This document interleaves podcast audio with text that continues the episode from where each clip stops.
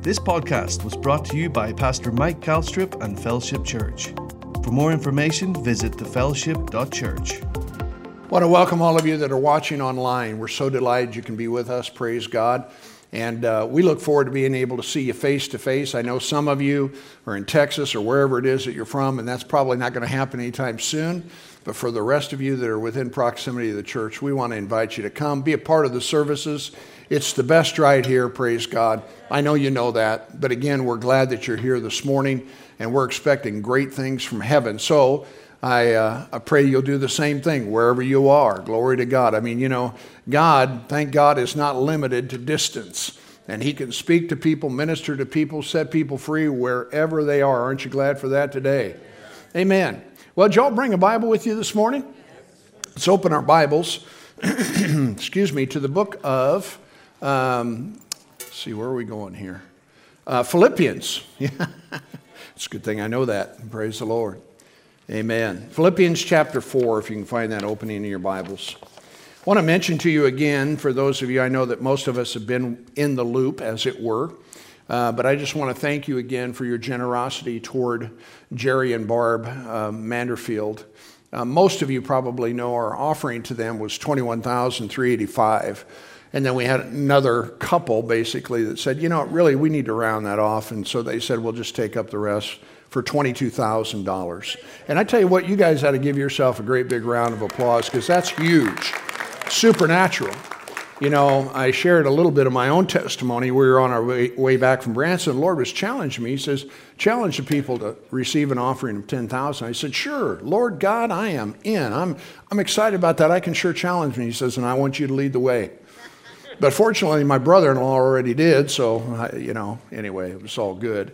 But I'm just, um, um, I'm so thankful and even somewhat humbled that a church of our size can step up to the plate, as it were, and, and bless them in the way that we did. And it is significant because of COVID and different things that they've had to deal with in Colombia um, I mean, they got the screws turned down on them. So you ought to be thankful that you live where you live. And, um, but nevertheless, uh, it's made it very challenging for them.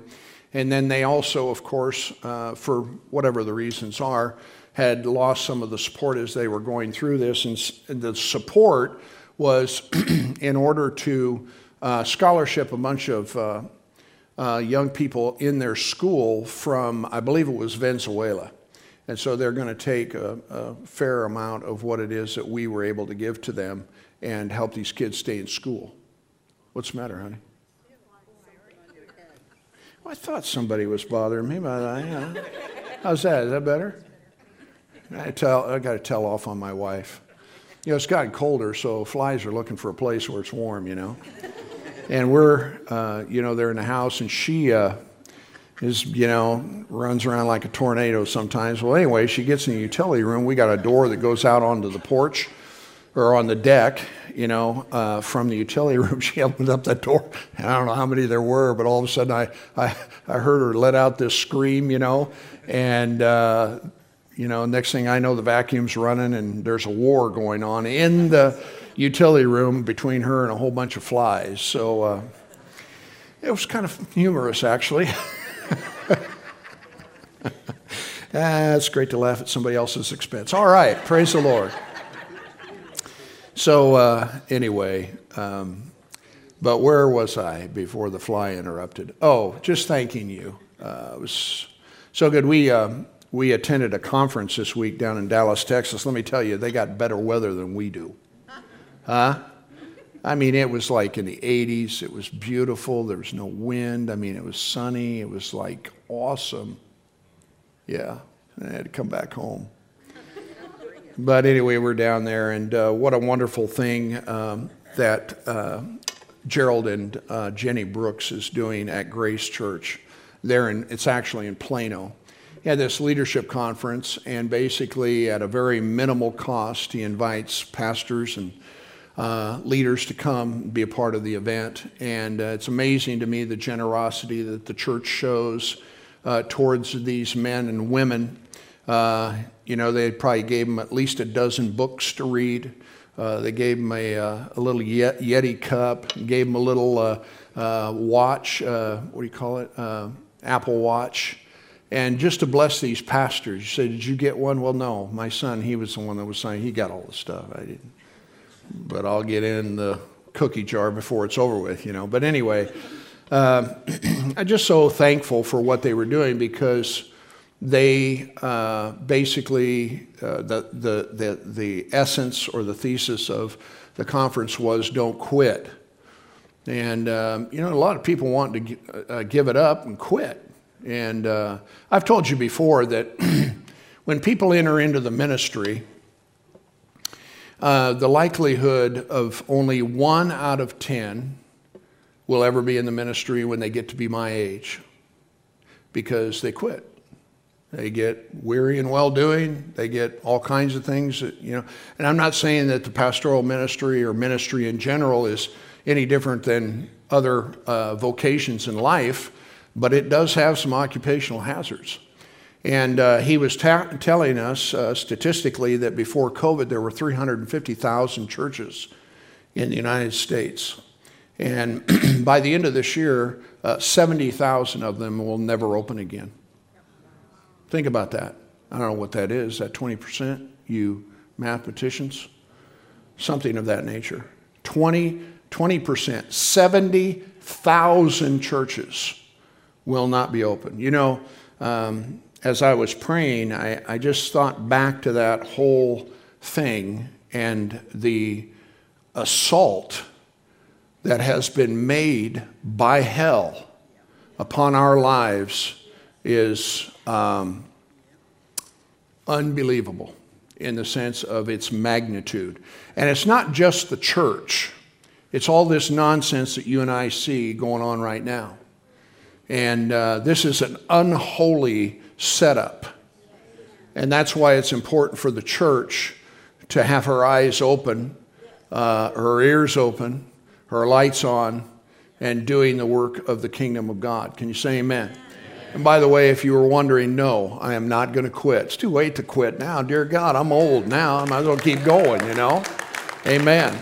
You know, and, um, but I appreciate what it is that they did to help. And the, and the cool thing about it was, is that most of the people who were there were probably 20 years younger than me. And uh, so there's a whole nother generation of people that are being raised up to do the work of God. It was pretty cool. So anyway, we're thankful for the privilege of being a part of that. And, and getting in on the warm weather. Hallelujah. I kind of understand why Ted and Phyllis and uh, Larry and Norma and all of you guys like vamoose and all the rest of you that vamoose to points that way. Amen. Jeff, you're not going to do that? No, uh-uh. You're in for you're in for the long haul, aren't you? You got a heated house, you aren't you? Some people don't see it that way, my brother. Praise God. Well, anyway, let's bow our heads together and uh, let's prepare our hearts uh, to receive the Word of God this morning. Father, we love you so much, and we thank you what it, for what it is that you're doing through the local church. Father, you said in your word that the gates of hell will not prevail against the church, that you will build this house, and that it will be complete. And Father, we, f- we find ourselves so privileged and um, so grateful that we can be a part of the family of God and be a part of what it is that you're doing in these last days. Help us, Father, to be mindful of kingdom matters. And Father God, not only that, but to seek and to save those that are lost. God, I thank you for putting it in each and every one of our hearts to reach out to those that are around us so that they too can experience the salvation that heaven has to afford. For these few moments, Father, I want to thank you for not only anointing my lips and my speech, my tongue, but I thank you, Father, for preparing the hearts of these that have gathered here.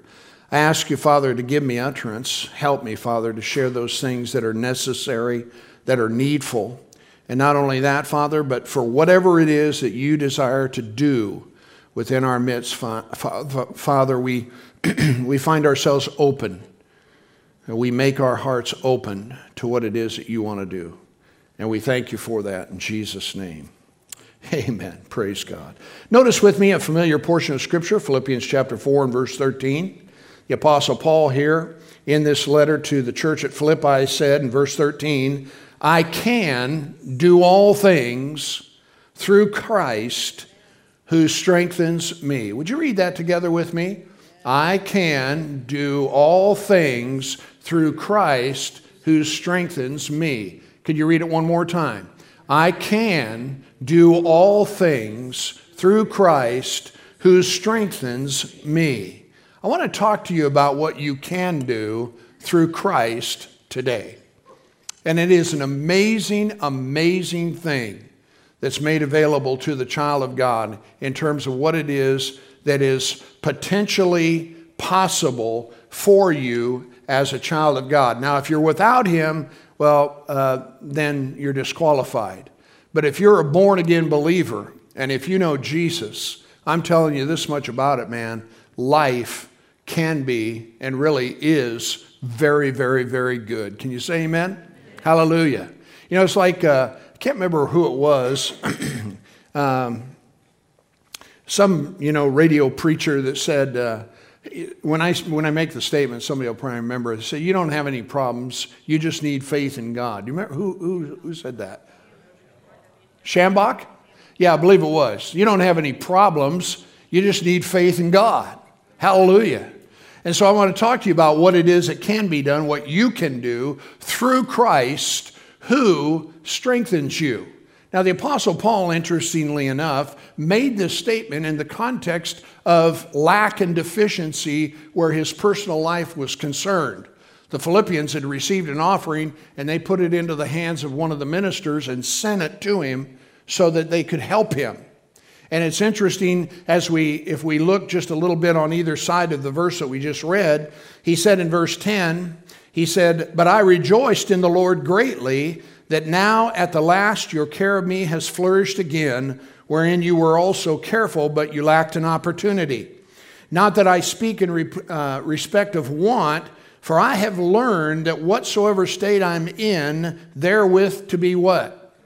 Content. Hallelujah. I know both how to be abased, I know how to abound. Everywhere and in all places or all things, I am instructed both to be full and to be hungry, both to abound and to suffer need. And again, he said, I can do all things through Christ who strengthens me. Now, notice this notwithstanding, you have done well in that you did communicate or support or, you know, um, partner with me in my, the King James uses the word affliction. So, Paul is making reference to the fact that lack is an, affi- uh, an affliction, affliction, affliction. It's, it's trouble. Some of your Bible translations will say, you, you, you came to my aid when I was in trouble. Hallelujah. It's just like, again, Jerry and, and Barb, you know, I wouldn't say necessarily they were in trouble, but they had a need. And thank God, Fellowship Church came alongside them and partnered together with them and not only helped them catch up, but praise God, move forward in what it is that God wants to do. Isn't that awesome? I tell you, God, God wants to do that for everybody. They did it for the Apostle Paul. But see, the context again is lack and deficiency. And also, I want to mention to you that there was this deficiency or lack, but listen, it did not stop Paul from preaching the gospel. And I tell you, when it comes to what it is that God has put within your heart, the things He wants you to do, there is going to have to be some tenacity down on the inside of you that, praise God, you just ain't got no quitting sense. That's not good English, but you got it. Are you listening to me? In other words, he wasn't going to let the deficiency stop him from doing what he knew in his heart that he was supposed to do. Hallelujah. God will make a way. When God spoke to Abraham and said, I want you to offer your son, he took off. he didn't know how this was going to turn out, but when Isaac asked him about the whole situation with regard to the sacrifice, he said, God will provide. So when God speaks to your heart about what it is He wants to do in your life, what He wants to do in your family, what He wants to do in your finances, what He wants you to do, what He wants to do in your health, praise God, you got to say, I can do all things through Christ who strengthens me. Can you say amen? Because otherwise, the devil will tell you 45 different reasons, more than that if you need it, as to why you can't. And I tell you what, praise God, I think we just need to eliminate that from our vocabulary. Huh? Because so often, as we'll see, we shut off the power of God in our lives because we think that we can't. Now the reality is is that in and of yourself, yes, you're right, you can't. But thank God with him you can. Everybody say I can. Because of Jesus. Amen. And here's the thing that you need to understand in this context is is before Christ, before you met, before you made the decision, before you surrendered, before you gave your heart to Him and said, Jesus, you're my Lord and you're my King. Yeah, you were without hope, alienated from the life of God, and basically a mess. But now, on this side of the cross, now that you're born of the Spirit of God, the whole playing field has changed for you. And the reality is, a lot of people gotten saved and don't even know what it is that God has done for them. They're still, I don't know, back in the weeds someplace, believing the lies of the devil instead of believing the Bible. But God said, I can do all things through Christ who strengthens me. And I tell you what, that ought to be our mantra for today. Amen? You know, the Bible says this in 2 Corinthians 5:17, if any man or woman be in Christ, they are a new creation or a new creature. How many people today here this morning are in Christ? If any man or woman be in Christ, they are a new creation. Old things, the old, hallelujah. Aren't you glad for that? Old things have passed away or are gone, and behold, all things are become new. I'm telling you what, you guys, I mean the things that are in front of you or your future are, is concerned is bright if we would just believe God. You say, yeah, but Pastor, you're living in a bubble. You're living in a dream world. You got your head stuck in the sand. Don't you know that this particular political party or this particular political party is in power and all this? I don't care who's doing what, dude. God is bigger than the whole mess. Are you listening to me? Listen, this too shall pass. Are you with me? There's consequences to corruption, to sin, to lying, to all of these things. And you know, you say, Well, I sure wish God would get up with it and get going a little bit faster. Don't trouble yourself about it. He'll take care of it in His time, in a due season. So, what, what are we supposed to be doing? We're supposed to be concentrating on the kingdom of God, on the Great Commission and the Great Commandment. Huh? To love people and go into all the world and preach the gospel to them. But we, we get, you know, distracted and our eyes are on all these other things that are going on in the world, and we're not doing what it is that God wants us to do. Thank you for your excitement. Praise the Lord. Just telling you. But look at the verse again with me. Look at 2 Corinthians 5 and 17. I want you to get this. Look, it says, If any man be in Christ, and you already, you know, raise your hand and said, I'm in, he is, she is, you are a new creation. Hallelujah. Old things have passed away. Everybody say hallelujah. hallelujah. Well, you know, but I brought a bunch of my stuff with me. Well, you know what? It's time to unload. Come on now. I said it's time to unload. You say, well, this is just who I am. No, no, no, no, no. That's who you are. You're a new creation in Christ Jesus. So stop parking by and making excuses, you know, because of your anger or your resentment or your whatever it is that you got going on. Woo! Well, I just can't. No, no, no, no. You can. Why? Because he said, I can do all things. You're believing a lie. Don't tell me you can't. He said you can. I believe him.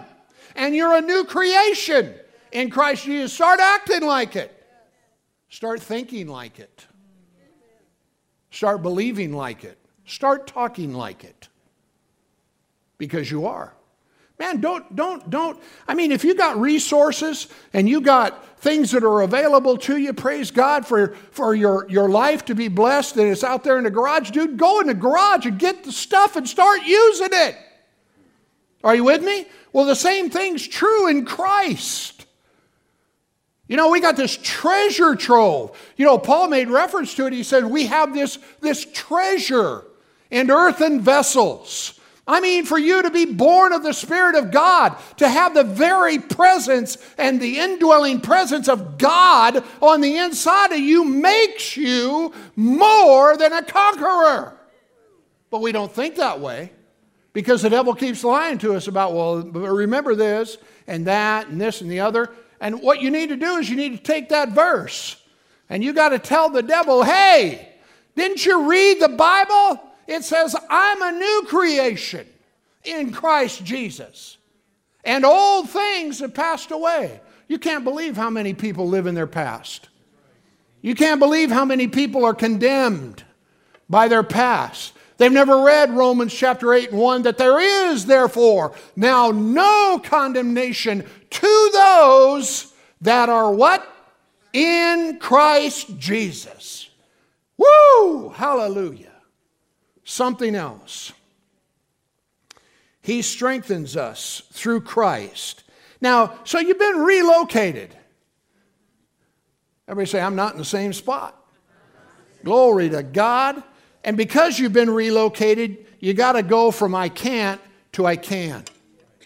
Now, I'm not talking about it in some psychosomatic, you know, let's just, you know, figure out this whole thing in my brain. That's not what I'm talking about. I'm talking about a transformational change that can only happen by the power of God that has made you a new creation in Christ. And that power that's in you is what empowers you to live life God's way. You can't do it any other way.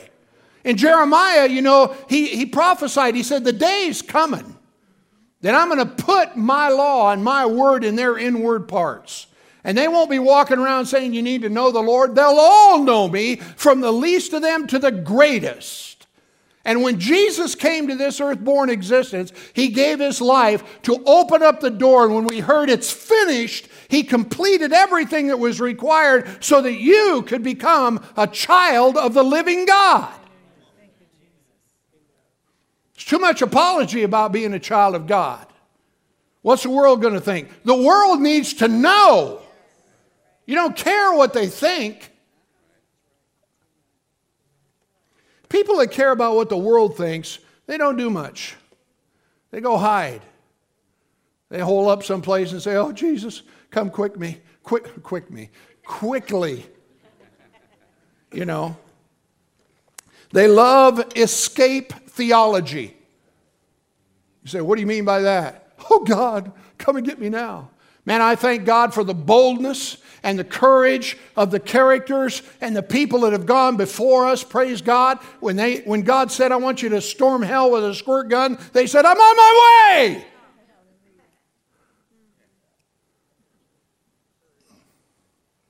You know, Paul, he didn't have nothing, but he went anyway. He said, I know how to be content in any kind of an environment, praise God, and I can do everything through Christ who strengthens me. And so can you. Are you listening to me? We hear about shortages. We hear about all these things. I want you to know right now God will take care of His own. You start freaking out, and listen, you're going to be in a bad spot. Because I tell you what, He will. He said, Only with our eyes will we re- see the reward of the wicked. Huh? But you got to believe that. You know, in the last 20 months, now I'm not an economist, you know, whatever, so some bankers got to figure this out more than I do. You know, our government pumped $6 trillion into the economy to, you know, prop everything up. The stock market has grown by some 50% or something. So the long and the short, which is another 12 trillion. So that's 18 trillion dollars. And I don't even think we can get our head wrapped around what a trillion is, but it is a boatload of money that's been pumped. And right now, everybody, you know, the government's giving the money and they're all excited, you know, whatever. Guess what? That's going to stop. Matter of fact, I think a lot of it stops at the end of this year. Are you with me? And when that happens, something's going to change. And I wouldn't say that it's necessarily good. You say, Pastor, I don't want to hear about this. No, no, no, no, no. You're missing the point. I'm trying to prepare you so that you know that no matter what happens, praise God, you're going to make it in grand style because of Him.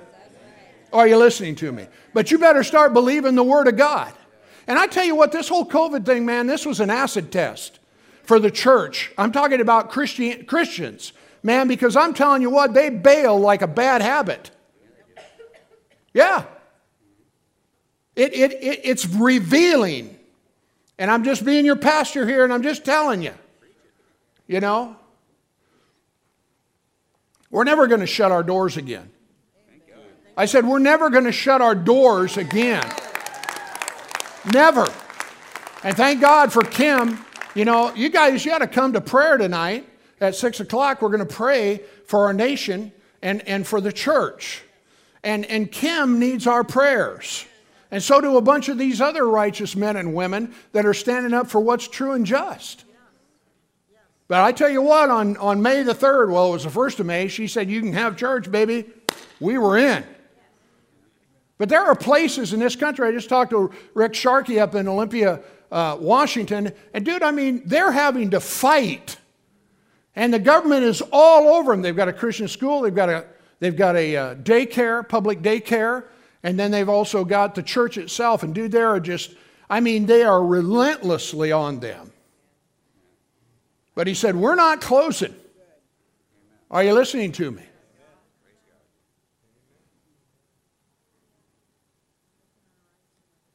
It's like one guy said, How can a stinking liquor store be an essential and the church is not. Are you, I mean, are you kidding me? It's, it's crazy. So you got to stand up. You know, support your, your, your school board people that, that think and believe like you do. Let them know. They need to know because they're in these trenches and they're fighting. Well, listen, didn't mean to get off on on that. I was talking about you can do all things through Christ strengthens you but this is part of it. You know, the church needs to stand up. Are you listening to me? So do what you can. Hallelujah. Because you're in Christ, listen, because of that, listen, you're redeemed. Everybody say, I'm redeemed. Yeah, because you're in Him, you're redeemed. Not gonna be, you are. Thank God I'm redeemed by the blood of the Lamb. Amen? And that's a whole other story of what that, you know, what that, how that's defined. But you're redeemed, you're victorious, you've been delivered. You say, yeah, but Pastor, I got all kinds of stuff going on in my life. Well, you know what? That can change. The part of sanctification is a process, but what He's done for you, praise God, is a completed work. And so thank God you've been delivered, you've been set free, you've been made able, you've been made capable. Hallelujah. You've been empowered. Everybody say, I got it. I mean, if you're a child of God, you've got it.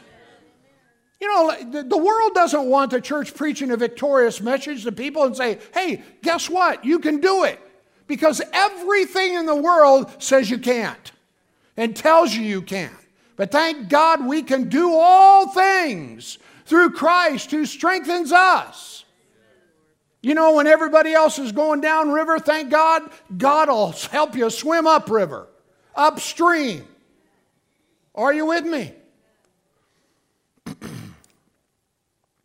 God, because God has become your father, you know, his view looking forward is positive. Did you know God is positive? You know, when he was talking to Moses, he says, I want you to go deliver the nation of Israel out of the hands of the Egyptians. And, and, and Moses says, Dude, I can't do that. That's exactly what he said. You got the wrong guy. Now, I know none of you have ever said that before, but you know, when God says, I want you to do this, He's got the right guy. He says, Now you need to go get somebody else. He says, How's that going to happen? He says, I'll be with you. That's all He said. He said, I'll be with you. I'll be there. Hallelujah. Well, guess what? That takes trust, that takes faith, it takes courage. Come on now. You know, now God did give him a little help. He says, Listen, I'll, tell, I'll send your older brother with you. You know, he can kind of help with the spokesperson thing and whatever, you know, but, but you're it. You're going. I'm going to make a deliverer out of you. See, there's so many things in our lives that we think that we can't do, and maybe in and of ourselves that's true, but I'm telling you, with Him, you can do all things through Christ who strengthens you. Aaron, where's your wife? She's what? She's helping with the youth. You know, this, this, this gal who's up here on the platform worshiping God and trying to help you to do the same thing? Trying to help you. When she first came to this church, you know, Linda kind of, you know, mined her out of the crowd, you know, and got her going and stuff like that. Dude, I'm telling you what, the woman has blossomed. I mean, praise God, I could stand here and just watch her worship and get blessed. Are you listening to? me? She wasn't that way before. You know, she was so tentative, so sheepish, so, uh, you know, uh, unsure. Uh, guess what? Uh, apparently, some of that has changed. Huh? So, when we're always thinking that we can't do stuff, maybe we ought to think, well, you know what? Maybe I can. Maybe I can serve in the church. Maybe I can help out with the kids. I mean, she's doing double time. She's up here and now she's back there. Well, maybe we ought to lift the load and say, hey, I'm going to get involved. Come on. Well, I ain't got time for that. Make time. Because, I mean, at the end of all of this, it's not going to matter, you know, whether you did whatever it is that you're doing, but it sure will matter if you rolled up your sleeves and you helped in the children's church or you went over here in the nursery or you got out there and made people feel welcome or whatever it is. Are you with me? Well, I'm too old. I've already done that. You know, I'm too old for that. That's baloney, too. You say, can't you just pick on the young people? I, I haven't, I'm not done yet. I'll get with you later. But you know, here's the thing God wants us engaged in kingdom business. We say, oh, no, I can't do that. I don't have time for that. You know, I'm so busy, Pastor. You know, I got all this stuff. Eh, well, you know, what about all the rest of the folk that are doing it? They're making a way. Are you with me? They're setting aside their life. They're a sacrifice, you guys. I mean, you, there's no getting around that. Well, you live out, you know, you got your churches out there in the weeds. Drive.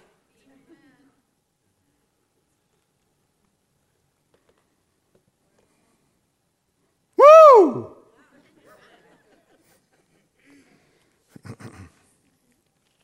Why am I saying this? Because I tell you what, you guys, there's way too much at stake for us to make excuses about what we can't do. Chris Blaine, I mean, how far do you drive, dude? 50? Yeah. A lot. And Rachel, how far do you drive? Like 70 miles. You know? So when you got a little 20 minute drive and you think it's too far, I got a word for you. Shut up. I mean, how far are you guys? It's an hour. It's an hour? Well, yeah, but you got to understand he drives like, it's probably really an hour and 15, 20 minutes.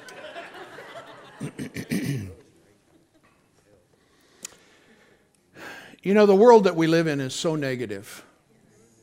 I mean, it's everywhere. Doesn't matter you know, you turn on the television, and it's all because of the God of this world. But I'm telling you what, man, heaven's economy, uh, the things that are going on in the kingdom, there's advancement being made, people's lives are being changed, people's lives are being saved, people are getting delivered. I mean, it is marching on. You know, God said, On this rock I'm going to build my church, and the gates of hell will not prevail against it. People thinking, Man, I'm telling you, it ain't looking good. Well, thank God we walk by faith and not by sight. Are you with me? So, so he, it's, this is what I want you to see, I guess, that your life in Christ has opened up the unlimited, everybody say unlimited. They really are unlimited possibilities of heaven and God's ability in you to do exceedingly abundantly above all that you can even ask or think because of the power of God that works in you. Some of the greatest things that have been done in people's lives happened when they were 60, 55, 65 years old. So if you're thinking, well, I'm just, you know, stop it. Okay? What's God want you to do? And you say, Well, I'm too tired for that. Well, I guarantee you, He'll give you strength. He said, I'll help you, I'll strengthen you, I will uphold you with the right hand of my righteousness. Stop listening to your body. Thanks for your enthusiasm. You say, Well, Pastor, doesn't your body talk to you? All the time. But I am not listening. Are you with me? Huh? Am I in the right house? You say, well, isn't that kind of foolish? Listen, if you let your body talk to you, you'll get in a recliner and never get out. It's a fact. No, I tell you what, there's all kinds of opportunities out there for us. Hallelujah. And you're not too old. Everybody say, I'm not too old. I don't know why I'm pounding on this thing, but I'm telling you what, you're not too old. You just think you are. Well, I'm tired. Well, aren't we all? Come on, get up! Get up! Get up! You know, when they were when they were about to cross the Red Sea, you know, God just told Moses, He says, What are you looking at me for? Tell the people to get up and walk over. There's times in your lives, you guys, when you just got to say, listen, we're going over, not under. We're going to be above and not beneath. Like I said, you know, the future that God has for you looking forward is bright. And He's positive. Hallelujah. He'd like for you to become positive. Come on. Come on. Zechariah, you know, when God said, you know, I'm going to uh, uh, raise up a prophet to go before the Messiah. And you and your, your, your uh, wife, are, you're going to give birth to him. yeah, right. In other words, I can't, she can't, all whatever, she's barren, forget it. Listen, I'm telling you, if God tells you something, if it comes from heaven, I don't care how impossible it is, God will bring it to pass. He said, just because you're unbelief, you can uh, zip the lip for about nine, ten months. Until they named the child, he couldn't talk, couldn't speak. But then the angel goes and visits Mary and says, Hey, guess what?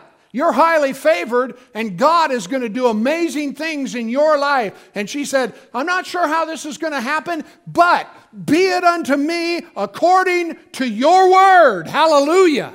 I tell you what, when it comes to God's promises, you got to say, I don't know how, but thank God, be it unto me according to your word.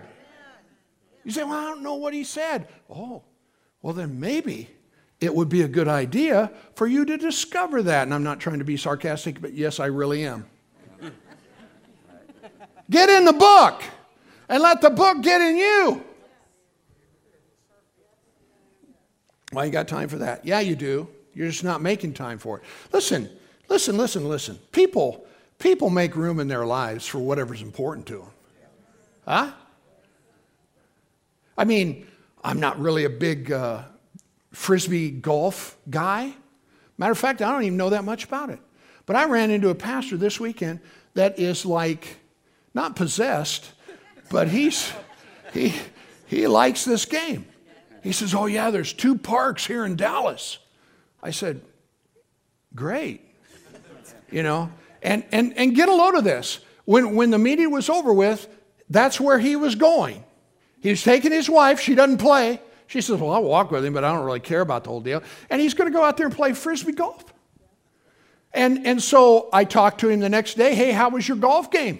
Oh, it was awesome. This park is beautiful. And, and you know, we decided, I don't know if it was really we or not, but we decided that we're going to get up really early in the morning and go play the other park before we travel like nine million miles back home. Guess what? Frisbee golf is important to that guy. Well, boats are important to people. Cars are important to people. Vacations are important to people. All kinds of things. Their bed is important to people. Say, well, I, re- I really wasn't expecting this this morning. I thought you had something good to say. I do. This is good. Sometimes, you know, we just need to be jerked up a little bit and shook. Hey, wake up. Are you with me? See, that's what discouragement and despair and despondency and all the other D words that you can come up with will do to you. Press, press, press, press, press. Just sit there and don't move and don't do anything. That's what it does. Well, you got to shake that old snake off into the fire, man. Praise God. Huh? Thanks for your enthusiasm. You can't imagine the countenance that I see in people. I mean, it's like, mm, no, not really, it's not. it's not. But I'm working on that. You know, I just want you to learn, praise God, you can do anything that God tells you to do. Why don't you turn to Numbers chapter uh, 13? Numbers chapter 13. You know, the angel told uh, Mary, said, with God, all things, or nothing, I should say, is impossible. Isn't that right? She, he, he just told her, with him, there's nothing. But you got to change the way you believe. You got to change the way you think. You got to change the, uh, the things that you say. Come on now. What have you been talking about? Well, I can never do that, you know. Well, then you won't. Um, who's that guy down there in Little Rock, Arkansas? Um, pastor? Come on, man. Wow, you do know him. Um, sings, his wife, Caldwell, happy, Caldwell. He was, I don't know whether where he was, but he was somewhere. Um, maybe it was in California. It could have been in Hawaii. I don't know. But anyway, they're driving by this thing, and they see all these mansions up on this cliff. And he's driving by, you know, and he looks at that and he says, Man, I could never live in one of them. And the Spirit of God on the inside of him says, If you talk like that, you never will. You know? I mean, all things are possible to him that believes. Isn't that right? I mean to tell you, praise God, I mean, the sky literally is the limit when it comes to the kingdom of God. I was reading here recently about, you know, David's offering to the church, or actually for the temple and its building. It was unbelievable the amount of money that that guy gave, you know. So there's, there's all kinds of things that can be done in our lives, but we place these limitations in our lives and say, well, I can never do that. Yes, you can. Uh, you can. Now, it may take some, you know, moving some pieces around on the chessboard here in order to get where you're going, but I'm telling you, you can. You can always improve. You can always be better than what you're doing right now. You know, I've watched women, you know, that end up in divorces because they got bad husbands. And so here they got the kids and they're trying to do all of this. And I've watched them in my church. They go back to school. So they're raising kids, they're working, and they're going to school. How many of you know that's not a lot of fun? But they do it anyway. Are you with me? And now they've made a life of their own. And not only that, God sent them somebody that will love them for who they are and so on and so forth. And you know what I'm saying. You know? Now they could have commiserated. They could have said, you know, nobody, you know, cares about me, you know, this is my whatever, whatever, whatever. But they didn't do that, you guys. And, and I don't want you to do that. I mean, eh, I don't know what the scale, you know, what we're necessarily talking about in your own personal life, but I'm telling you what, there's better that God has for you if you'll just say yes and get after it. Okay, I'm going over here. Yeah. How many of you want better? Well, you know, I'm pretty content. You know, I don't have to. Eh, eh, Well, listen. There's things that God wants us to be involved in, engaged in. Well, yeah, don't be like that. I said, don't be like that. You know, get, get this thing changed. And start thinking, God, how can I be a blessing today? What can I do to make a difference? Are you with me? He needs you and He wants you. Praise God. What did I tell you to do? Oh, yeah, Numbers chapter 13. You're familiar with this story. And uh, uh, look at it with me here. Uh, I got to get there myself. I was talking while you were turning. Notice in chapter 13, chapter 13, verse 1. So the Lord spoke to Moses, and he said to him, Send out men that they may search the land of Canaan.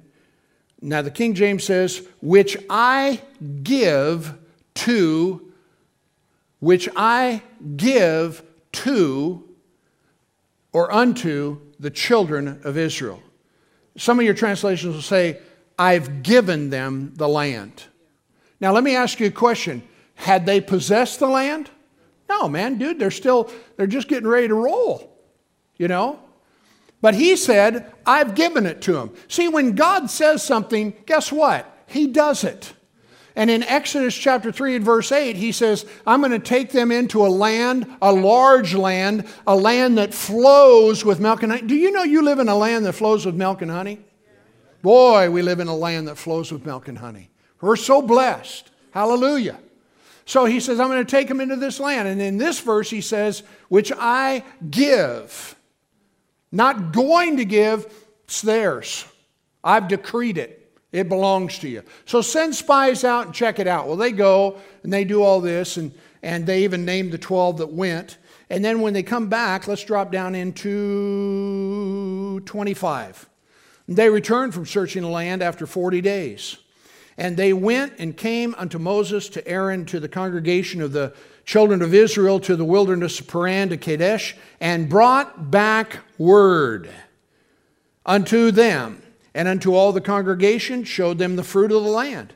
And then they told him, they said, Man, we came into this land where you sent us, and surely, oh boy, it flows with milk and honey.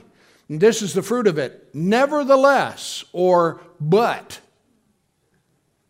the people that are that be strong the people be strong that dwell in that land. The cities are walled and very great and moreover we saw the children of anak there.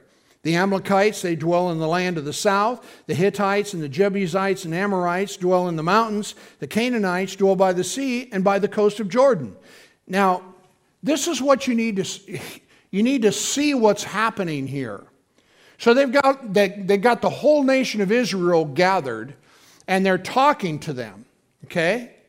And they begin by saying, We went in there, and really, basically, what they're saying is, it's everything that God said it is. You know? So, but then they come to this word but, or nevertheless. And when they started describing the people and the cities and the walls and all of the things like that, all of a sudden, from the congregation comes this swell of noise. And guess what? It wasn't good. Because the Bible says that when this got started, Caleb quieted or stilled the people. I mean, he shouted them down because he knew exactly what was going on. Listen, sometimes you're going to hear reports that aren't the most positive, but thank God, answer with the voice of faith. Are you listening to me? And so, so he quiets them and he says, Let us go up at once because we are well able. Everybody say, I am well able. You're well able to go up and to possess it. Yes, you have challenges. Yes, you maybe came out of a, a, jaded past or problems in your life or addictions or whatever the case might be, but I'm telling you, God wants to move you up and bring you out and bless your life. But you got to be able to say, I can. Those 12 guys, they all saying the same thing. Only two of them said, We can do it. Because they had another spirit in them, the spirit of faith. God promised it, we can make it happen.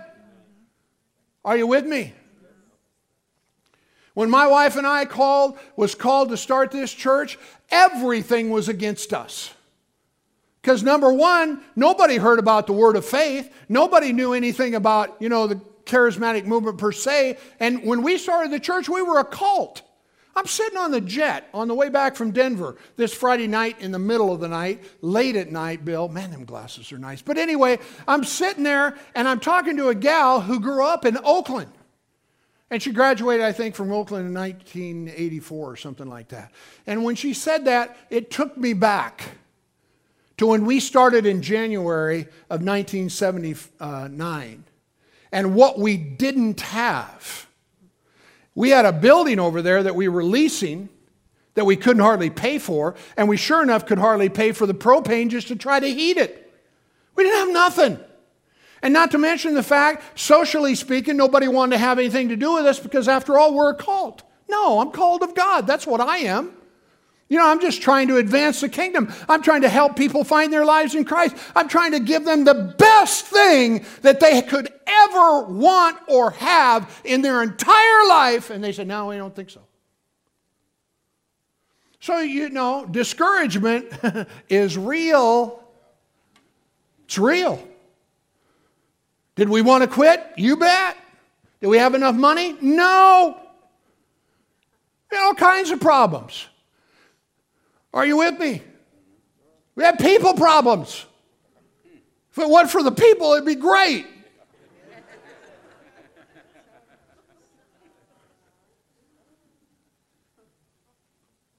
But thank God we didn't quit. And look what the Lord has done. And listen, you know, from a natural standpoint, it, it, it, it really wasn't, we didn't have nothing. We didn't have no denominational institution that was going to give us $150,000 to buy the building. If we wanted to buy the building, we are going to buy it ourselves. And when it came time to buy the building, we didn't have the money to do that either. But you know what? God made a way where there was no way. I said He made it happen. When we built this structure back in 02, you know, we needed a million and a half dollars. And the guys, the architect said, well, it's going to cost you two four. I said, no, no, no, no. It's going to cost us a million and a half. Why? Because that's what we, we set on. Huh? We're going to borrow uh, 600. We're going to we're going to raise 600 and we're going to take the three or 400 that we had in our pocket and build the church. But they're saying you can't do that. And we said, yes, we can. You know, there is a way if you just won't quit and you got no quitting sense. Glory to God. You know, when they built this building structurally, they had a price tag on it to build it. And we had, and we said, no, we can't afford that because the budget won't allow it. And they said, well, you can't build a building. We said, well, yeah, we can. We just don't know how. Huh? So we got somebody else down in St. Joe, Missouri to re engineer the building, and we saved, listen to this, saved $400,000. That's not chicken feed. Yeah, amen. And the big deal, of course, is we wanted it clear span for this. So there's a beam right back there on that wall that holds up a lot. Pray for it. And it goes all the way to the end of the building. So it's 170 some six feet or something like that. But we re engineered the building and we did a whole bunch of things differently. You know, as you notice, we don't have rooftop, you know, machines that cool and heat everything. We got everything on the ground. We just paired a bunch of them together, and it's really cool because in that way we can actually zone the building and only heat and cool what we need. So we're not spending all the money because it was going to be there'd be some big monster up there, and you flip the switch and it starts cooling and heating everything. Guess what? That costs money. Huh? And, and, and again, it may not be the way that it is, say, commercially done, but you know what? We're happy. Amen. Now, we do keep our heating and air conditioning guy well employed. you know, because there's always stuff going on. I can't remember. I think we got 26 air conditioning systems throughout the facility. Yeah, we got 53,000 square foot. And I don't know, last time I checked, you guys really like it when it's nice and cool and comfortable. And in the wintertime, it's warm and cozy and you got these great seats. Don't you like that? Well, you know, in 1979, when we got started, dude, we didn't have two nickels to rub together. But thank God, God made a way where there was no way. And now you're getting to enjoy it. Amen. And you're a part of that. Yeah, you want to clap, Kelly? Hallelujah. That's right. We couldn't imagine there were times, I mean, listen, I'm not kidding you. If I'd have known that we had to go through what we've gone through when, at, at the beginning, I'd have been in Alaska. not really, probably not. But you go through stuff. You know, there is hardship, there is, diff- there is friction. You know, you want a better marriage, sometimes, dude, you got to get stuff out on the table and get honest. And a lot of people, they don't want to be honest. Well, it's not my fault. Yeah, it is, you Nimrod. But you can fix it if you want to. Don't tell me you can't fix it. can be fixed. Yeah, it can be. If two people want to do what God tells them to do, they can fix it. You want to have a marriage made in heaven? You can have it. You got to fight for it. You got to you got to set up some boundaries and say, "No, we don't do this." No, we don't get in with couples, you know, that are uh, bashing one another and not supporting each other and being, you know, whatever. We don't do that. That's not our deal. Woo! Is it really 1101? Hallelujah.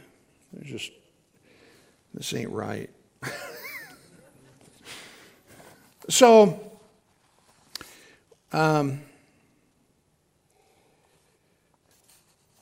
um, I, am trying to find my place in my notes, and just like always, everything's changed.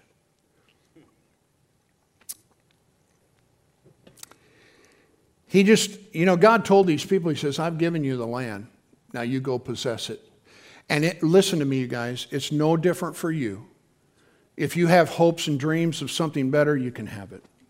Now, the devil and half of who knows who will say, well, no, you can't do that. But you can. Amen. Stop listening to people and just keep listening to God. If we would have listened to people, there's a lot of things that we would have never done. Are you with me? You know? But I tell you what, sooner or later, I'm telling you, if you keep on keeping on, God will get you where you want to go. Amen?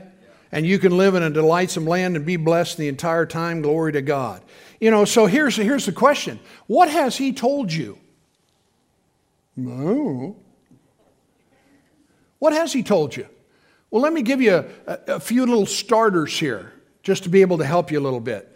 He's told you that you're more, everybody say more, more, more than a conqueror.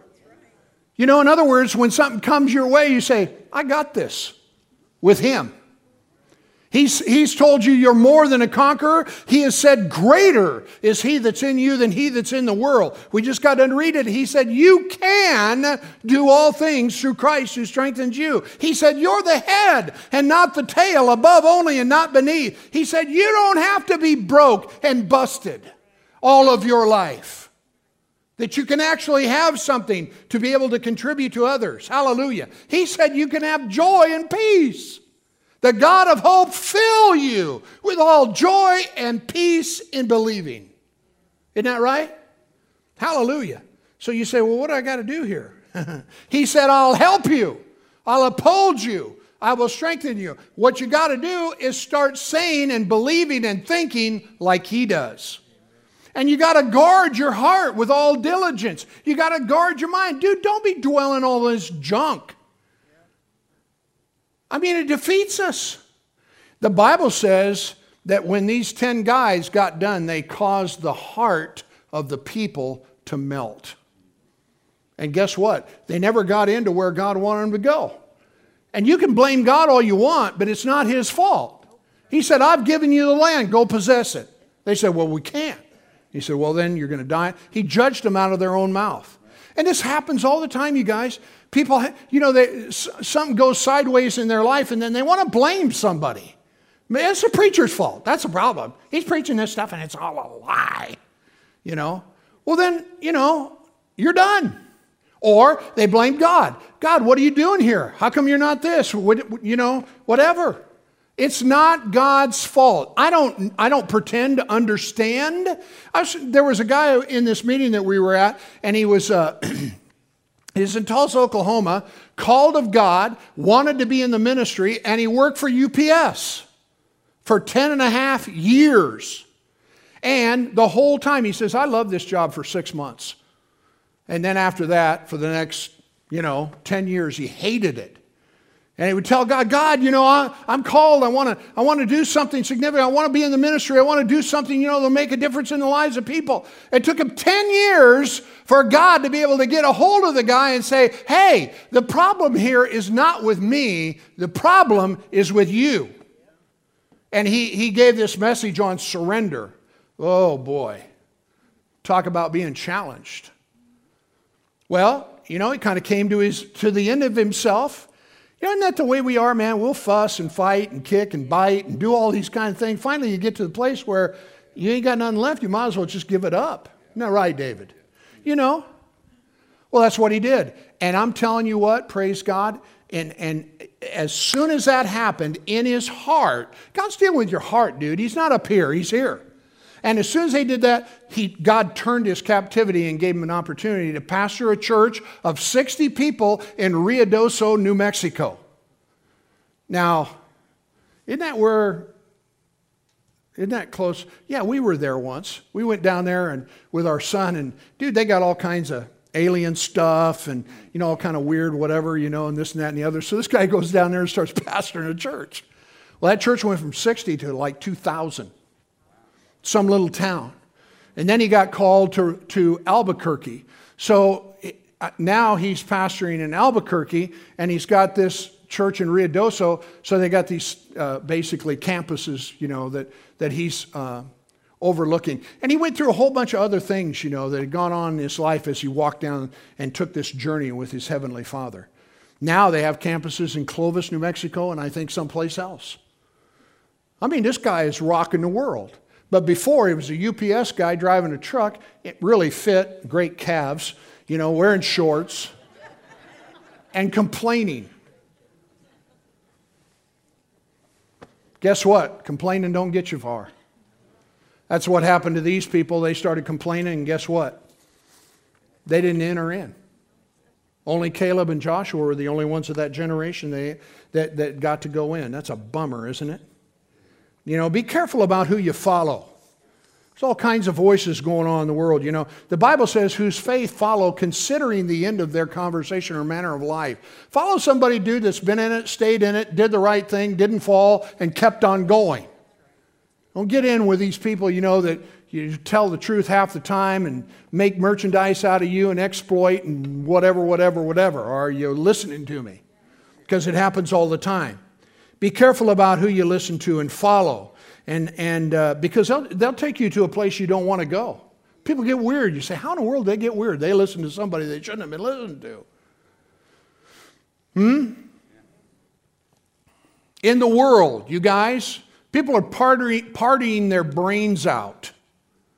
They got all this money, and, and, and they're thinking nothing of what it is that's going on within their lives. Guess what? It takes money to party. But then when you get done partying, you ain't got no money. Huh? Happens all the time. People do it all the time. Got a paycheck, let's go party. Well, how are you going to pay your bills? Well, I don't know. We'll worry about that later. And then they can't. Are you with me? You know? People have the mistaken idea that just because everybody's doing it makes it all right. I was in Dallas, Texas, you know, like I said, and we went to this one area, and it's swank to the max. Tiffany's, uh, all of these different places, you know, retail stores and stuff like that that are here. Lamborghinis driving down the street, you know, Bentleys parked over here in an area just for them, you know, and all this stuff. Money like you cannot believe. And so uh, we were there. Uh, my son Greg, he had to, he was in town, so we we had lunch or dinner together. He says, "I want to take you down and show you this." So we go down to this place called the Food Hall, And all it is is it's kind of like a, it's got this warehouse kind of vibe to it, two story with a, you know, kind of a balcony in the middle of it. You go in there and there's all these, it's like a food court, only a whole nother, you know, different generation. But when we're walking in there, you know, there's two or three guys that are dressed up in drag at the door when you go in. And then you go inside and you look around and it is a freak show. Huh? He says, Well, I just wanted to show it to you, Dad. You know, they got all these different kinds of food and everything like that. And I said, Man, this is a deal. Decadence like you can't begin to imagine. Are you listening to me? That's the world that we're living in. But I'm telling you what, there's a path they're going down, and there's a path that I'm going down, and the two of them are completely different. Are you listening to me? So, again, I want to say to you just because everybody else is doing it, that does not make it all right.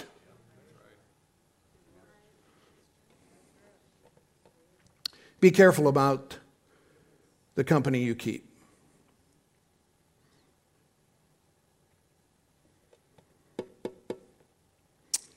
Hallelujah.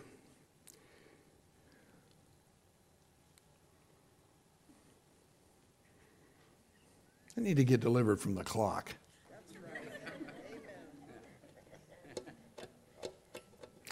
Let me just say, you know, you guys, when I'm talking to you about these things, sometimes you got to leave the familiar and you have to trust in what it is that God has told you.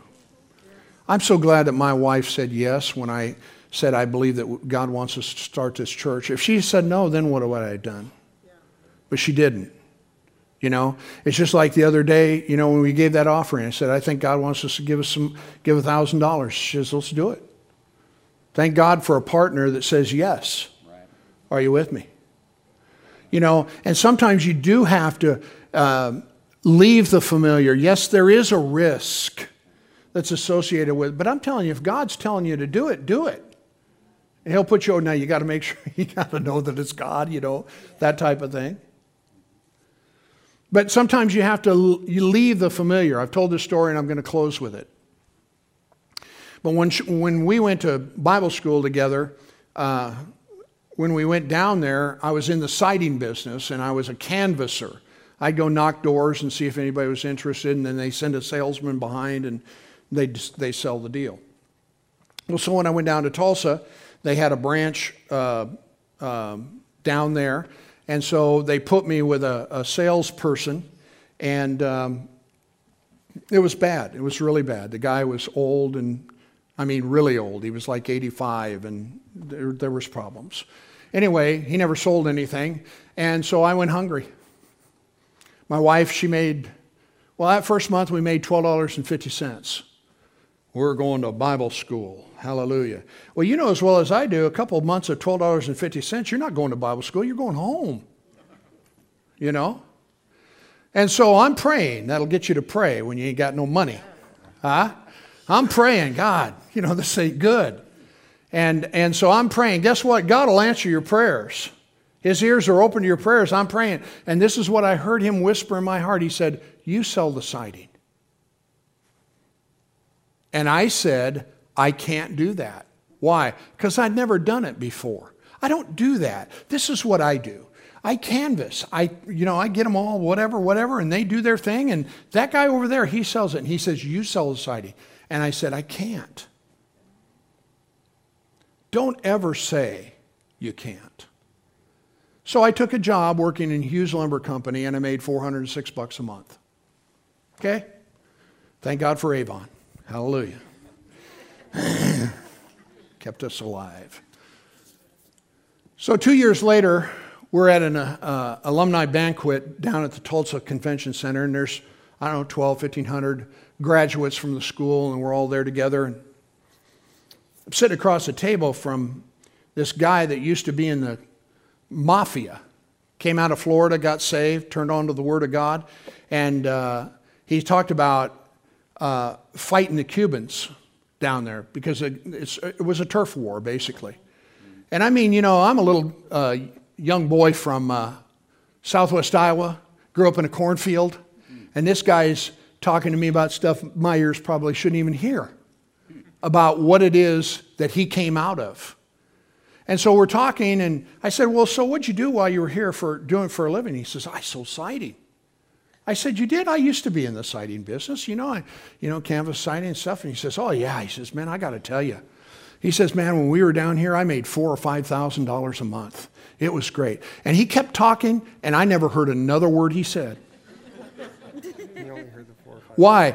Because God said, You sell the siding. And then in that moment, while he's talking and I'm not listening, God speaks to my heart and said, See, son, I could have done the same thing for you if you would have just said yes. I suffered, we suffered. Man, dude, five, four or five thousand bucks a month? Come on. Back in 1977, woo, we would have been in tall cotton. You know what I mean by that? It'd been a lot of money. Man, we run out of gas on the freeway or the expressway, didn't have no money. I mean, it was, I mean, it was terrible. You know? And if I'd have just listened, man, he could have blessed us big time. Huh? And we could have blessed others. Huh? So don't ever say that you can't. Are you with me? If he says you can, you can. And if you'll do it, praise God, you'll get blessed. Amen? And God can bless you wherever you're at if you just obey Him. You say, yeah, but that's just it, Pastor. I'm just frustrated to no end, you know, and I mean, I got this and that. Listen, God is not the author of confusion, but of peace. And my suggestion to you is shut everything off and start listening to Him. Pray and wait upon the Lord because He can tell. And that's what you want. You, you don't want to make a decision in frustration because it's always, usually, the wrong one. You with me? Huh?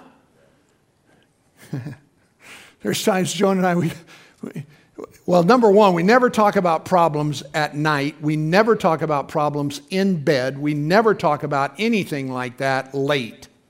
Why? Because you're tired and you're dumb and you need to sleep. Okay?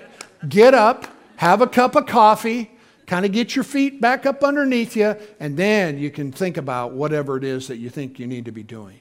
Are you with me?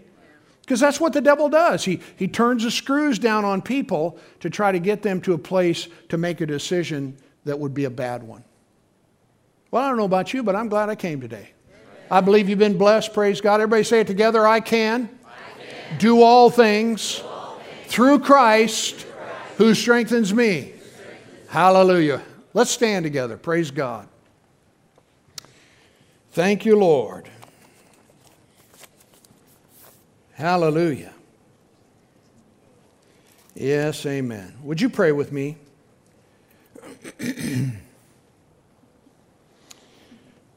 Father, we're so thankful for your living word. And as we stand before you this day, Father, just like the children of Israel did, Father, we want to commit to you to say that we can whatever the area is in our lives. It could be addictions, it could be, well, it could be anything, Father. There's all kinds of things that sometimes stand in our way, but Father, you said you'd make a way.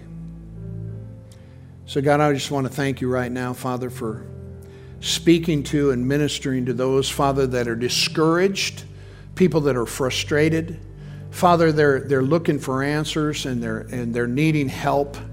Father, I ask you to help them recognize that that help is in you. Help them to shut out the world and find a place of quietness and rest so that they can hear from heaven. And I want to thank you, Father God, for your blessing.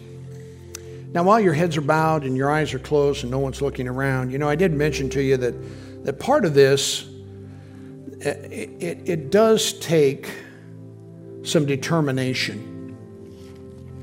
And you know, maybe you've just been playing with a thing, you know, I mean, or you, um, um, I don't know just how to describe it, but you gotta, you gotta, you gotta say, this is it. There's not, there will be no more of this or that or the whatever that is in my life. There will be no more of it. And so while you're here and your heads are bowed, eyes are closed, if you find yourself in a place of needing to make that decision, then I want you just to slip up your hand right where you're standing and say, That's it. We're done. This is a defining moment in my life and things are going to be different. Can I see your hand? Yes, ma'am, thank you. Sir, yes, thank you. Anybody else? Yes, yes, thank you. Yes, thank you, sir. Bless you. Yes, thank you, Lord. Thank you, Father. Anybody else? This is just between you and him. I mean, I, it's it's not about me, but I just think that you know there has to be a decision. There has to we got to drive a stake someplace and say that's it. I'm not doing this anymore. Hallelujah. Anybody else that feels as though they need to make that decision? Hallelujah. All right, we're going to pray as a congregation. And I want all of us to pray. Those that raise their hand, this is especially important to you. You just let your heart agree with this prayer. Say this with me Dear Heavenly Father, I come to you today and I ask for your help. And by your help, I am choosing to do the right thing, to get away from what it is that's problemed me. I thank you right now, Father, as I make this decision before you to empower me to live it out, to do your will, and to remove every obstacle that keeps me from doing it that's in my life. In Jesus' name. Thank you, Lord, for strengthening my resolve to do the will of God and change this in my life. In the name of Jesus. Amen. You may be seated, and I'd like for you still to keep your eyes closed, your heads bowed for just one moment. for those of you that are online, this would apply to you as well. But if you're here today, you've never made a decision to receive Christ, that's where life begins. It's the most important decision that you will ever make. It is the decision between heaven and hell. And if you've never asked Him to come into your heart, you've never surrendered your life to Him, and you recognize in your heart that you need to and you want to, I want to give you an opportunity by your uplifted hand to just say, Pastor, please pray with me. I have an interest in your prayer because I want to know Jesus. Is there anyone in this congregation here you don't know him and you want to? Can I see your hand any place as I look? Those of you online, if you're there within the comfort of your own home or wherever you might be, if you've never made a decision to receive Christ, this is your opportunity. And God will come and meet you right where you are and change your life forever from the inside out. And so I hope that you'll make that decision. Anyone at all? All right, for the benefit of those that may be watching, let's pray together, church. Say this with me Dear Heavenly Father, I come to you today. I ask you to forgive me of all my sin. Come into my heart. Be the Lord of my life.